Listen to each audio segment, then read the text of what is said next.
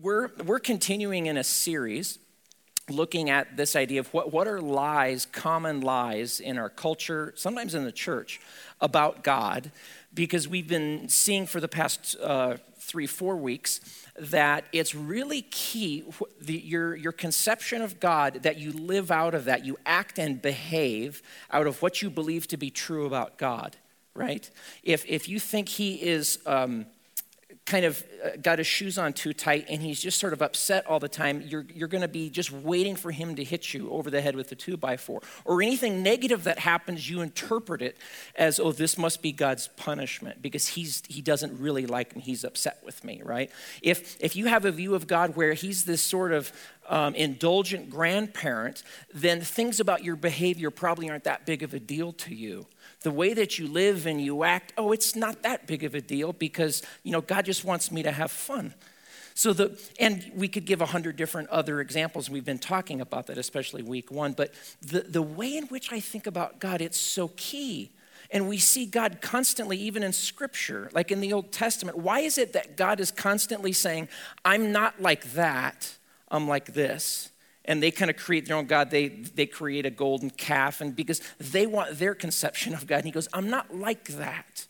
I'm like this. And so God is constantly this idea of self revelation. He's constantly revealing who he is, what he's like, because he knows, like A.W. Tozer was aware, that what comes to mind when you think about God is the most important thing about you because it determines how you live and everything else about life. And so we've been looking at what are, what are some of these lies or misconceptions that I might have bought into a little bit or that others do and we come in contact with. Um, tonight's one that I want to look at is um, this lie that God promotes sexism.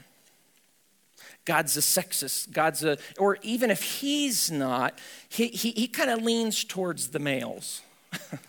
um, his, his laws and his self revelation and what he's done in history has sort of slighted women. And so, kind of on a fair look, of he just kind of likes guys better, apparently. Or he, he kind of allows and promotes the mistreatment, the exploitation of women. There was a. Um, I looked up online this week, um, Never heard of this group before, but the Atheist Foundation of Australia. I suppose there's atheist foundations every country, but of Australia. And there was an article in there in which this person was writing about women, women in the Bible, and these are some of the words that, that she penned. She said, The vast majority of people are Bible illiterates, which I would probably agree with that. They only hear the palatable verses from the pulpit and blindly accept that the Bible emanates goodness and is the Word of God. And honesty, uh, I'm, uh, I'm sorry, any honest thinking person reading through the Bible cannot ignore the blatantly misogyny, the blatant misogyny and barbarity towards women. The eminent men of God, she put in quotes, who wrote the Bible were the product of a patriarchal, tribal, violent, intolerant society. They reflect the ignorance and brutality of that society. And at the dawn of this new millennium, Fundamentalists, meaning, meaning historical Orthodox Christians, insist that we should all abide by biblical law. It is no accident, she said, that from the very beginning the Bible cements women's inferiority or inferior status. And you've got other people too. Uh, you know, you think about Richard Dawkins. He, he wrote the book a number, a, a few years ago called The God Delusion. And um, in fact, there's a, there's a book that I'm recommending. Uh, I think it's on the inside of your bulletin. It's called "Is God a Moral Monster?" And Paul Copan goes through um, looking at all these Old Testament texts. And in, in one section, he doesn't only address the issue of women, but he addresses it there very, very well. And he addresses, uh, you know, what about the destruction of the Canaanites and all these other kind of challenges of is God a moral monster? Because that phrase was coined by the famous atheist uh, Richard Dawkins, that he said God is a moral monster, the kind of person that we see. Um, in fact, he says the, the God of the Old Testament is arguably the most unpleasant character in all fiction. you know, he's jealous, jealous, misogynistic, and cruel, and vindictive, and bloodthirsty, and all these sorts of things. But the misogyny piece is what I want to look at tonight. Is that accurate? Is that accurate? And like maybe one of the lies we talked about two weeks ago God's more tolerant today. God's kind of evolved. Yeah, I was kind of sexist back there, and I'm, I'm kind of more moderate now as I've learned from the enlightened people of, of our day. So, is this true?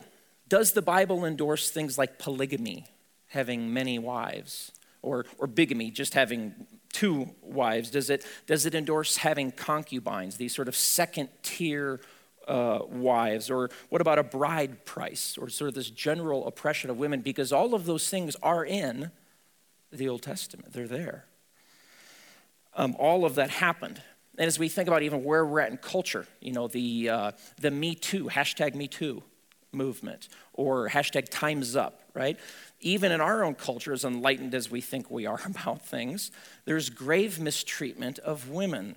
This is, this is nothing that was left behind in the ancient world. It's here today. It's a part of world history. So the question is how does the Bible deal with it? We see how we deal with it in our modern world. I don't think it's too good. So, does God promote, has God always promoted sexism?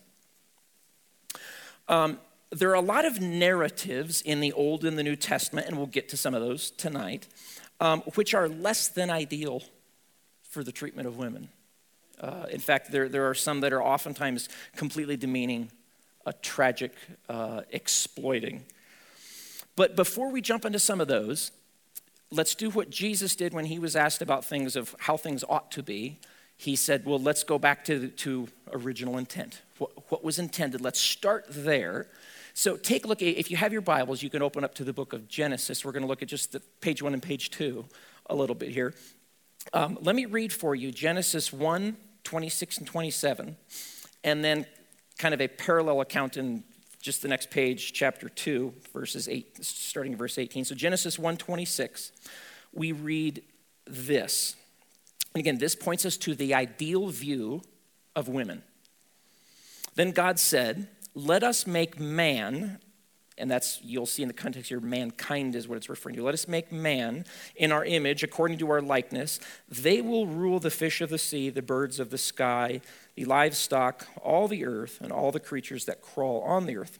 So god created man in his own image. He created him in the image of god. He created them male and female and then in chapter 2, verse 18, it says, Then the Lord God said, It is not good. This is going back to this, this picture of, of um, Adam prior to Eve. It is not good for the man to be alone. I will make him a, here's a word we're going to come back to. I will make him a helper as his complement, which is a key concept. So the Lord God formed out of the ground every wild animal and every bird of the sky and brought them each to the man to see what he would call it. And whatever the man called the living creature, that was its name. The man gave names to all the livestock, to all the birds of the sky, every wild animal.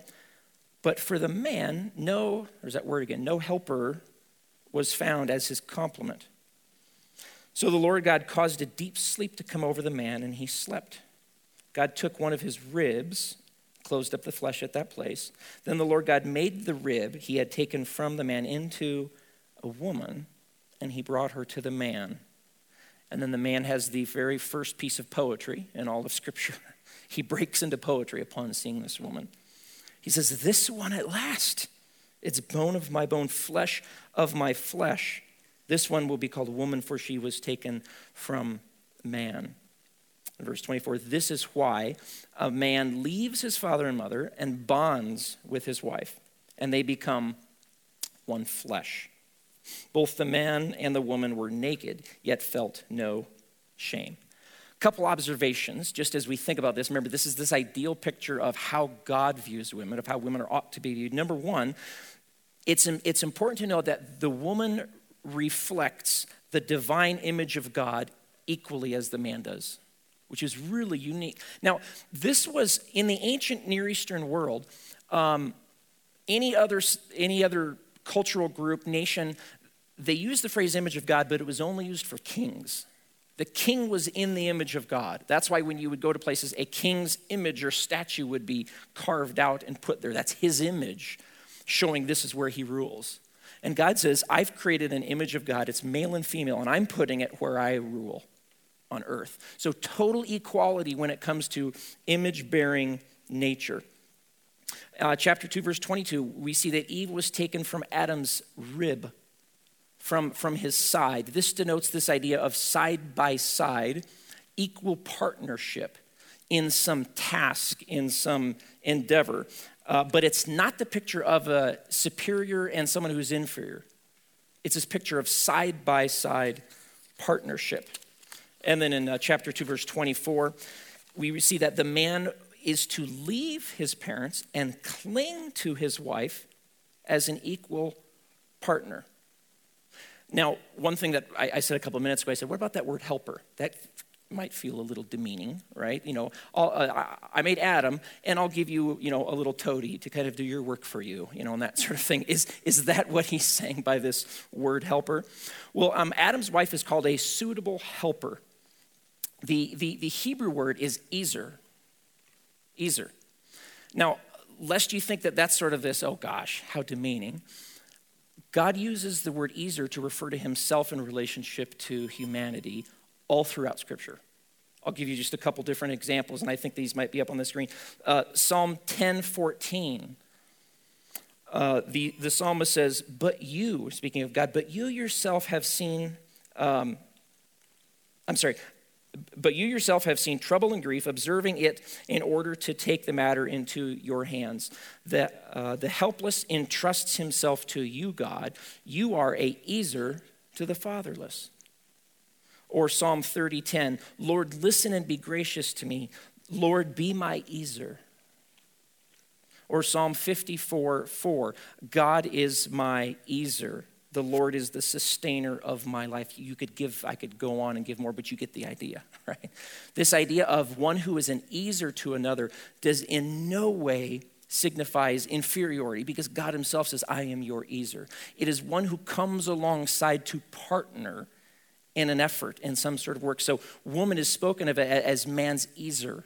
This, they're to be side by side partners. So, Genesis 1 and 2 clearly enforce that marriage is to be a partnership of two equals. And when it speaks of sex, it says actually you're going to become a, a one flesh union, meaning the man doesn't exist anymore just as the man. He's now this new organism. He has his wife, and they're, they make up something totally new together. And so, this idea is that they're, they're one flesh, and that sex is to be enjoyed within the safety of a lifelong, monogamous, heterosexual marriage. That's the ideal picture.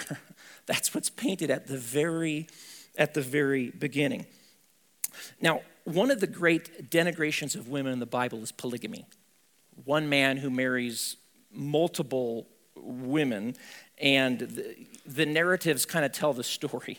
Um, anytime, just kind of as a note, anytime you're reading narrative, um, narrative communicates differently than like uh, law, meaning like do this, don't do this, do this, don't do that. You know what I mean by that? Narrative, the authors um, give evaluations, but they don't come out and say it. They don't say, that was bad, what he did. They show you through the story. Look what happens when you do this. And they go, oh, that was bad. Look what happens when you do this. Oh, that was good. So, narrative, the author wants the reader to, to enter the story to see what happens when a person, when a man acquires many wives for himself. How does his, how does his life go? and what happens? Oh, it's filled with strife, it's filled with infighting, it's filled with all of these problems. Oh, that's not good. But that's how narrative works. So as you read narrative, which is vast majority of the Old Testament, you have to be looking for that. How does the author trying what's he trying to get me to see in this passage? So as we think about this though, uh, polygamy, like it's all over in the New Testament, right? Like there are tons of examples of polygamy. I mean, like the great patriarchs, you know, Abraham, Isaac, Jacob all polygamists. well, Abraham was at least a bigamist. He had, he had two. Um, but the other ones, it's like, and then what about the kings? What about the rulers of Israel? I mean, what do you think of when you think of those guys? David. Yeah, tons. Solomon. I mean, he like hit the penultimate, you know, just literally hundreds. And so we get to this place where um, uh, it's it's so dangerous, it's so destructive. But here's what remember narrative. Listen to how the author, the author, listen to how he first introduced polygamy into the human record here.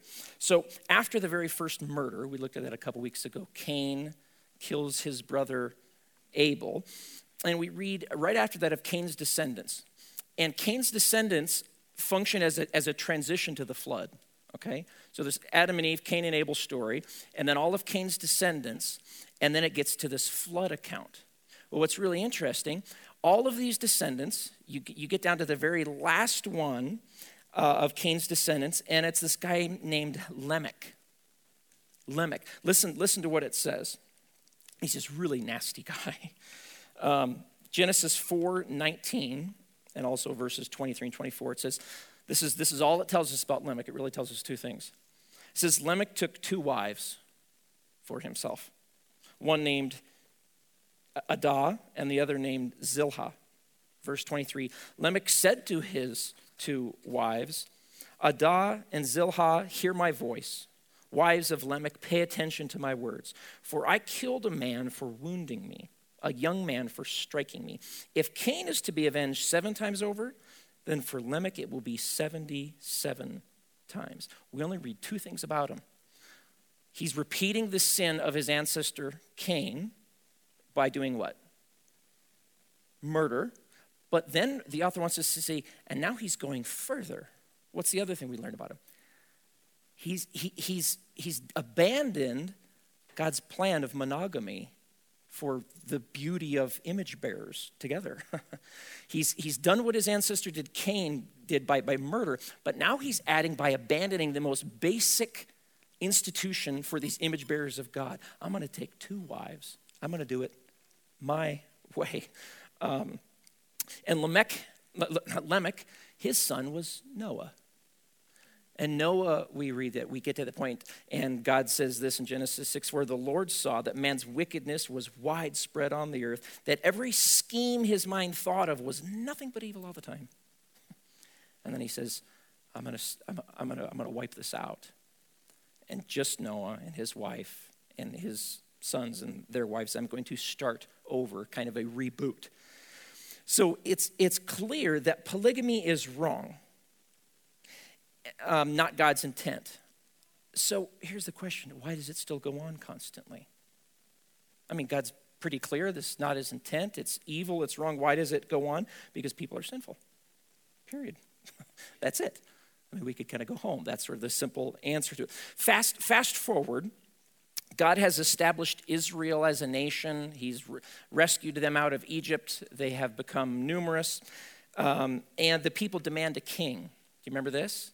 because they're, they're led by a prophet, but they kind of say, all the other countries, they've got kings, and that kind of looks cool. I like that idea. I want that. So they demand a king. It's not God's ideal. He says, all right, all right, if you want a king, I will give you a king, but it will not be that great for you. It will not go well. He's, he's going to exploit you. That's what kings do.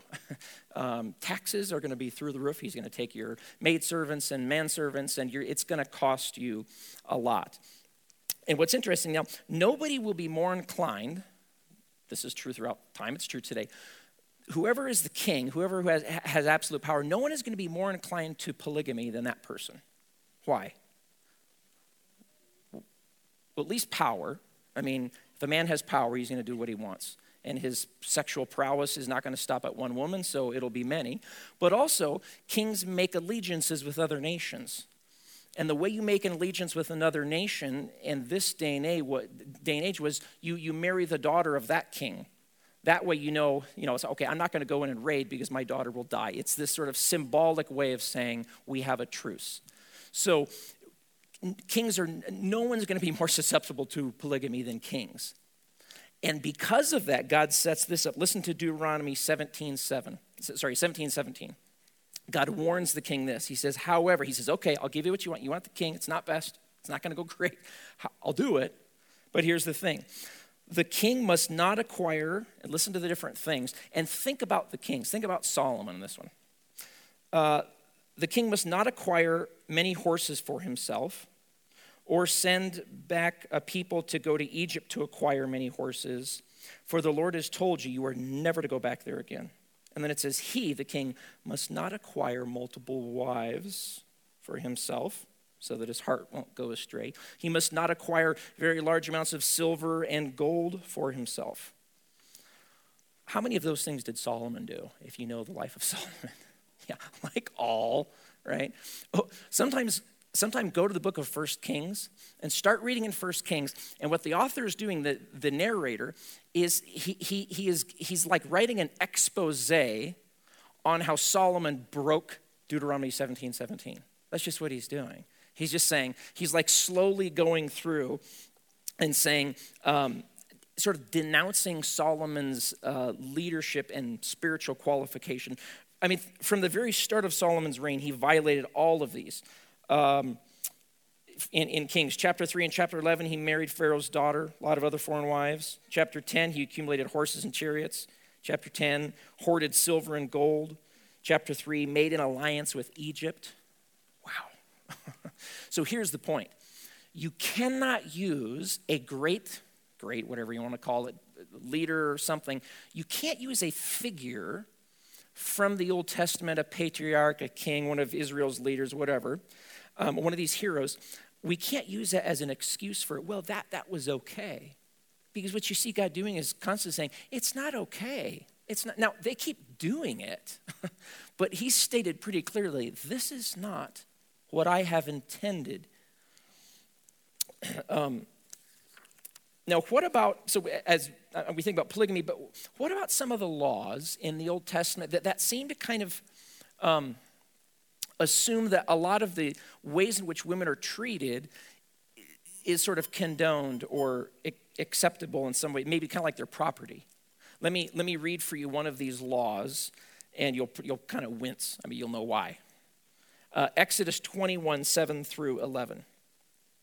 If a man sells his daughter as a servant, right there, you're like, what?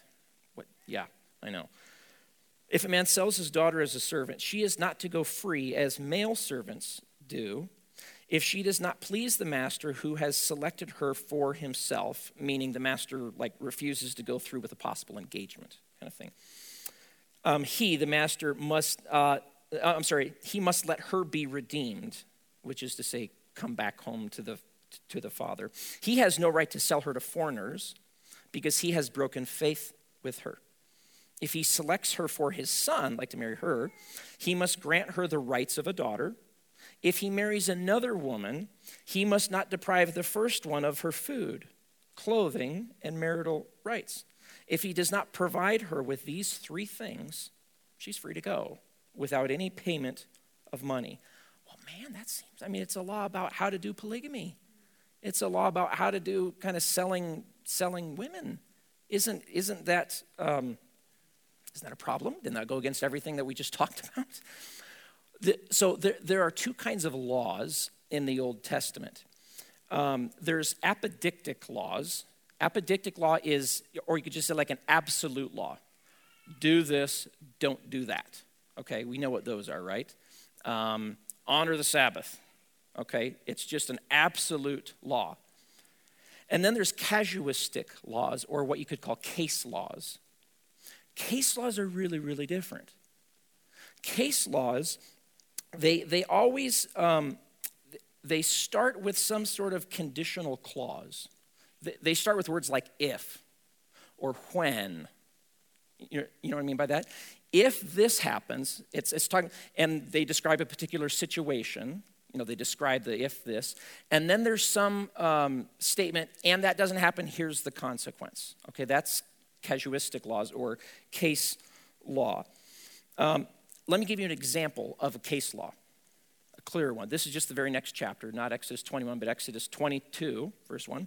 Uh, when a man steals an ox or a sheep and butchers it or sells it, he must repay five cattle for the ox or four sheep for the sheep. Does this assume it's okay for a person to steal an ox? But it says when it happens. So it seems like it's approving of it, right? Uh, if a man sells his daughter, oh, that's clearly approving of selling daughters when a man steals, when a man does this sort of thing. See, case law does not endorse the practice. Does that make sense? We have tons of case laws in America.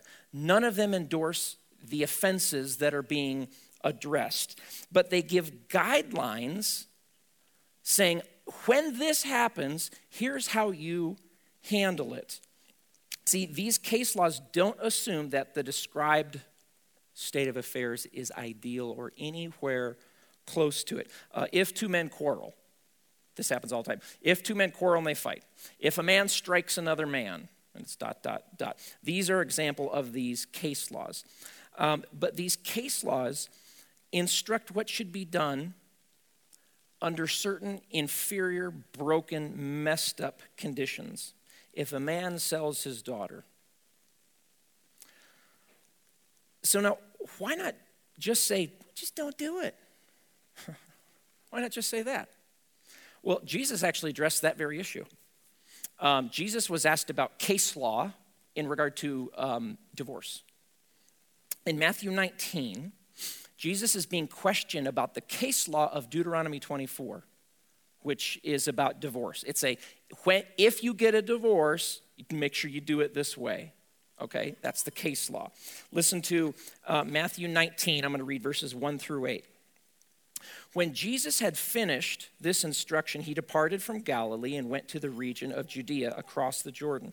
Large crowds followed him, and he healed them there. Some Pharisees approached him to test him. They want to test him about some case law from the Torah. They asked um, if it's lawful for a man to divorce, or I'm sorry, is it lawful for a man to divorce his wife on any grounds? Because that's the big debate: is how do you interpret Genesis or uh, Deuteronomy 24? Is it any grounds? Is it some grounds? And there was you know different debates. So they want to know what do you think. And then in, interesting what he says. He goes back to what we started with tonight.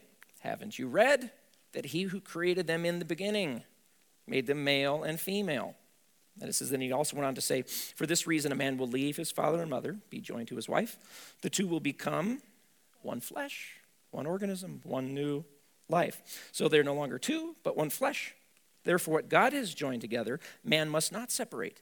Now, listen to their question. This is the assumption that many of us had when we read this when a man sells his daughter. They said, Well, why then did Moses command us to give divorce papers and to send her away? And look what he responds. He says, He told them, Moses permitted you to divorce your wives. Why? Because of the hardness of your hearts. Because you're just a doggone sinner and you're going to blow it, you're going to mess up, and you're not going to obey God. so God wants to put in place something to protect the person who could potentially be exploited. That's case law. That's why there's all these. When a man exploits a woman like this, God has said, don't do it. He said that a billion times. But their hearts are hard. They're just going to keep doing it. So he says, I'm going to put in laws to protect the person who will be exploited every single time because I know how it works. You can't just send her away. You're going to take care of her the rest of your life. Is that ideal for her? Nope. But what's the other option? Sending her out. There's no social security system, there's no welfare, there's no government. God sets up case laws with broken, hard hearted, sinful, evil people in order to protect the most vulnerable person in the situation. God's laws in the Mosaic covenant, they're very realistic.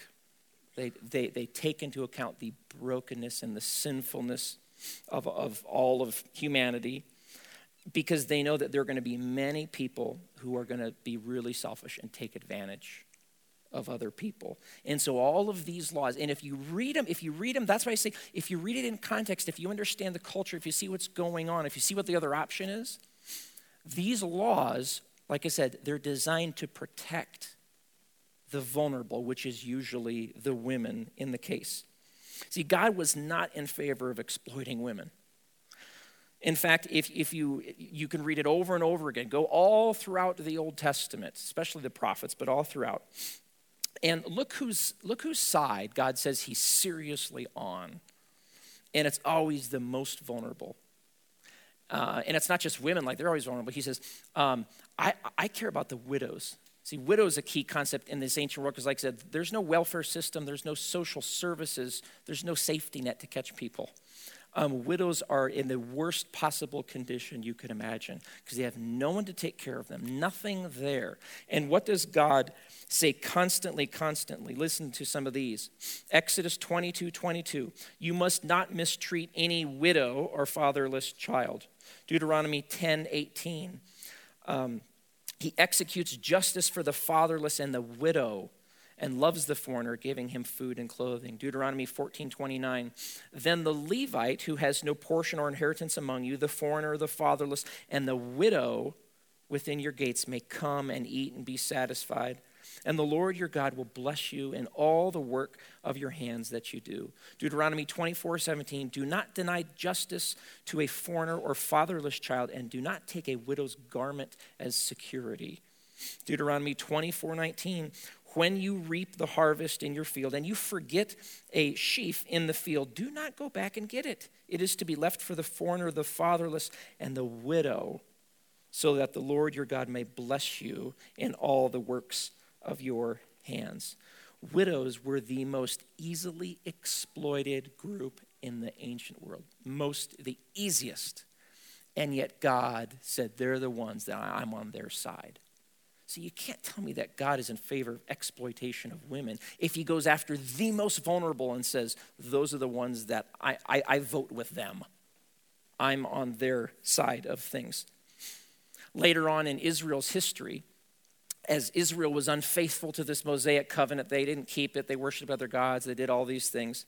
It's interesting that what this this image that, uh, especially the prophets, you read these guys, the prophets. Israel falls away and it's it's broken and it breaks up, and then these prophets arise.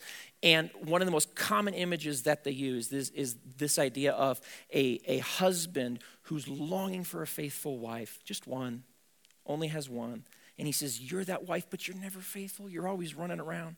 Sometime read Ezekiel chapter 16, if we had time, I'd read it. It's this uh, beautiful, kind of graphic, but beautiful picture of God telling Israel what they're like as this little girl. He said he found this little girl naked, umbilical cord not even cut, sitting in its blood out in the desert. And he, he took it and cleaned it and gave it a home and it grew up and he came back years later and was this beautiful young woman and he said but but she was naked. She all these kind of cultural signs of shame. And he says and so i covered her and i made a covenant with her and i loved her and i gave her all this jewelry and all these things and then she melted down my jewelry to make gods and went around prostituting herself. But he's always saying he's using that original picture of genesis saying that's what i want for us.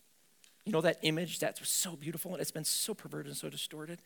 That's what i want it was this beautiful image of adoring a woman, of a man loving, caring, sacrificing for a woman. So, a final question tonight, and maybe kind of the ultimate one, is what was Jesus' attitude about women? Because, see, Jesus, Jesus paints himself as the ideal Israelite.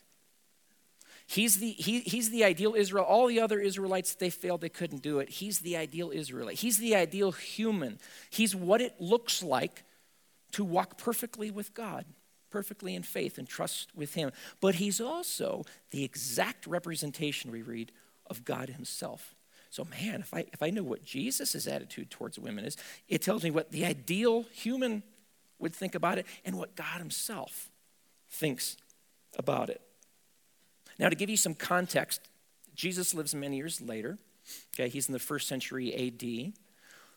There, uh, to give you kind of some context of what was the, at least a generally accepted view of women in, in that time period among Jews, let me, let me quote for you some words from Ben Sirach. Um, ben Sirach was uh, an aristocratic uh, scholar uh, of Jerusalem, and he lived in like the 100s BC, early second century.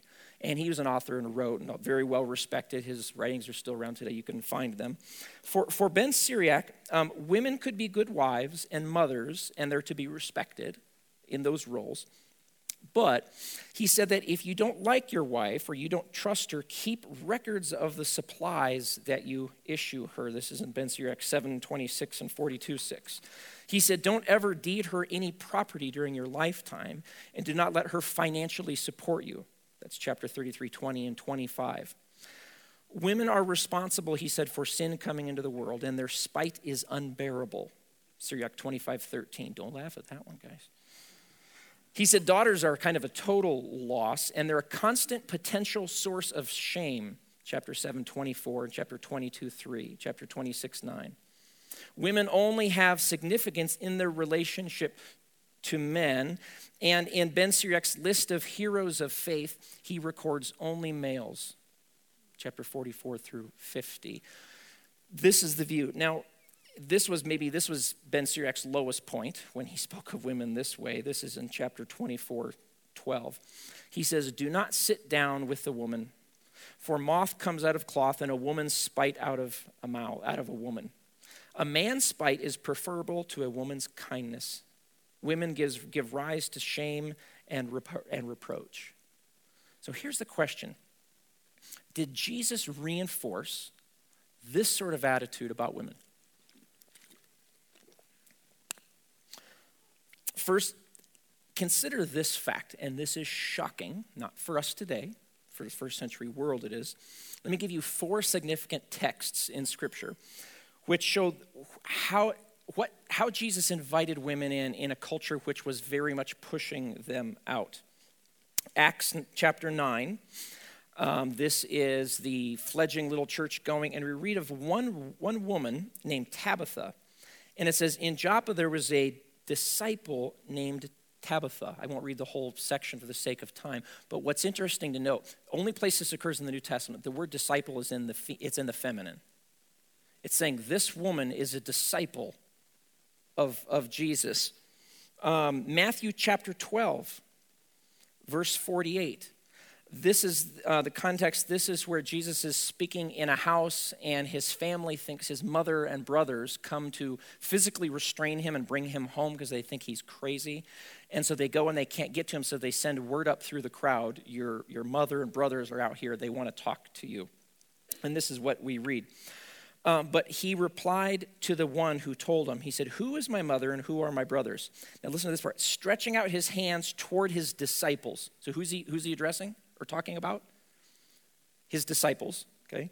Um, he said, Here are my mother and my brothers. Is it only men out there? Yeah, these are my brothers and my mother. For whoever does the will of my Father in heaven, that person is my brother and my sister and my mother. The text clearly tells us that Jesus' disciples, he said, my disciples, were a mixed crowd, male and female.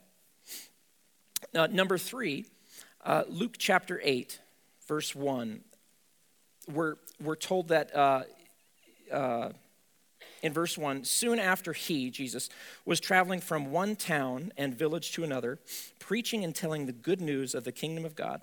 The twelve were with him, and also some women who had been healed of evil spirits and sicknesses Mary, called uh, Magdalene, uh, Joanna um, Herod's steward, Susanna, and many others, listen to this, who were supporting them from their own possessions. A couple things fascinating about it. Number one, in the ancient world, men and women might travel together, but at nighttime, the women were required to stay with relatives. They weren't just staying in the, in the town. This doesn't seem to be happening. He also, Luke points out and underscores do you know who was responsible for the Jesus movement? It was a bunch of women who, out of their own resources that they had control over, were supporting the Jesus movement.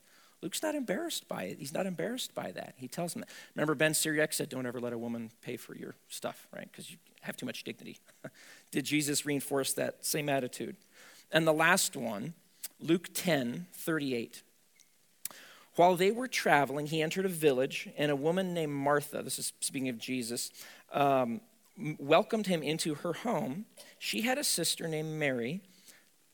Here's the, here's the piece to underline, we'll come back to it. Mary, who, quote, sat at the Lord's feet and was listening to what he said. But Martha was distracted by many tasks. And she came up and asked, Lord, don't you care that my sister has left me alone to serve? So uh, tell her to give me a hand. The Lord answered her, Martha, Martha, you are worried. One of my kids the other day said they were, you know, the old Brady bunch, Marcia, Marcia, Marcia. They read this verse and said that. I was like, where did you hear that from? Uh, Martha, Martha, you are worried and upset about many things, but one thing is necessary. Mary has made the right choice, and it will be not, not be taken away from her. Now, we oftentimes read this passage that it's like, um, you know, she's the busybody, and Mary's just sort of like the intellectual one. No, no, no, no. And she's not just upset because Mary's not helping in the kitchen. She's upset because Mary seems to be doing something culturally inappropriate. The phrase that's used here, sitting at the feet of Jesus, Paul uses that exact same phrase when he says, I sat at the feet of Gamaliel. This is technical language for being a student of a rabbi, being an apprentice, being a disciple. What's shocking is she's acting as though she can be an apprentice, a student of a rabbi, a woman. And Martha is, in her culture, appropriately incensed by that. That's not appropriate for you to take that role as a female. And Jesus says that role won't be taken away from her. he completely accepts uh, Mary as a student. There's um, interesting. I was reading this week, and I, I, had honestly, I had never realized this. I had never seen it. Um, there's there's one book. It's a fantastic book. It's called uh, Jesus Through Middle Eastern Eyes. And this gentleman who's, who grew up in the Middle East, he's writing about the role of women and Jesus and all this. And he says, um, he says, Have you noticed that Jesus' teachings are geared toward men and women? And um, he said, he, he points out, he goes through in 38 teachings. Jesus did a lot of paired teachings. Like he would say, he'd give one story and another story. And I, and, I, and I'd never seen this before, but he says, look at how many of the stories, he kind of 38. One is a female analogy, an analogy that a woman would get, an analogy that a man would get. He said things like when he's talking about this new kingdom, he says, you don't sew a patch, you know, uh, new cloth onto, or what is it, new cloth onto old cloth, and then the wineskins one. And he pointed out and he said, who's, who's going to grasp, who, who, do, who does the sewing? It's going to be the women. Who does, who, you know, who does the wineskin? Well, that's going to be the men. And he went through all these examples of Jesus's two examples of, you know, the woman who loses the coin and then the man who does this. The, and it was this male female. And his point was this Jesus, as the wonderful, brilliant teacher, knows his audience. And his audience was mixed. And he didn't want to just connect with guys. he was teaching so women would go, Oh, I get that about the kingdom. And he wanted guys to go, Oh, I get that about the kingdom. But he taught differently because they had different experiences. What's Jesus' attitude toward women? He wants them in just as much. When in the New Testament, when it speaks about our role, men and women, it says we all are all royal priests, including women serving as priests. Now, in the Old Testament, women couldn't serve as priests, but most men couldn't serve as priests. It was only Levites. And he says it's everyone. Now, women, men have, have this equal status before me and an equal call on their lives to serve me. In fact, in the New Testament, when, when Paul talks about how men and women should interact, and obviously this is something we could unpack a lot more, but when he, he talks about a, you know, a man um, caring for his wife, loving his wife, he says a woman should submit to her husband. But then he says, and a husband should love his wife as what? As Christ loved the church. What did Christ do for the church? He died for it for crying out loud. So, boy, am I going to have a problem being submissive to someone who will die for me, who will run off a cliff for me? No, not, not so much. He's going back to that original beautiful picture. And when Jesus, ta- you know what Jesus talked about constantly? Jesus would have parties a lot. He would, he would be celebrating. Anytime he was, he was criticized about, one of the most common things he said is, he goes, hey, the friends of the, of the groom can't, you know, weep while he's here. They'll weep later after the, after the bridegroom goes. But he, he spoke of himself as the bridegroom constantly. And he, and he painted this picture that he said, one day I'm going to come for my bride the church. In fact, some of the last words of the book of Revelation, Revelation chapter 19, verse 6 through 8, the author says this in, in this visionary, amazing experience that he has. He says, Then I heard something like a, like a voice of a vast multitude, like a sound of cascading waters, and like the rumbling of loud thunder. And this is what it was saying Hallelujah or let God be praised. Because our Lord God is almighty. He has begun to reign. So, this is a picture of when God's kingdom is fully instantiated here, when his kingdom truly comes, new creation, new heavens, new earth. He says, Let us be glad, rejoice, and give him glory, because the marriage of the Lamb. And he, Jesus has spoken of the lamb all throughout this. The marriage of the lamb has come, and his wife, which later he says, those are the saints, those are God's people. That's his, his church. His wife has prepared herself. She was given fine linen to wear, bright and pure, represents their righteous acts. And in verse 17, it says, Both the Spirit and the bride, that's us, universal, all of church, all of God's people, the Spirit and the bride say, Come.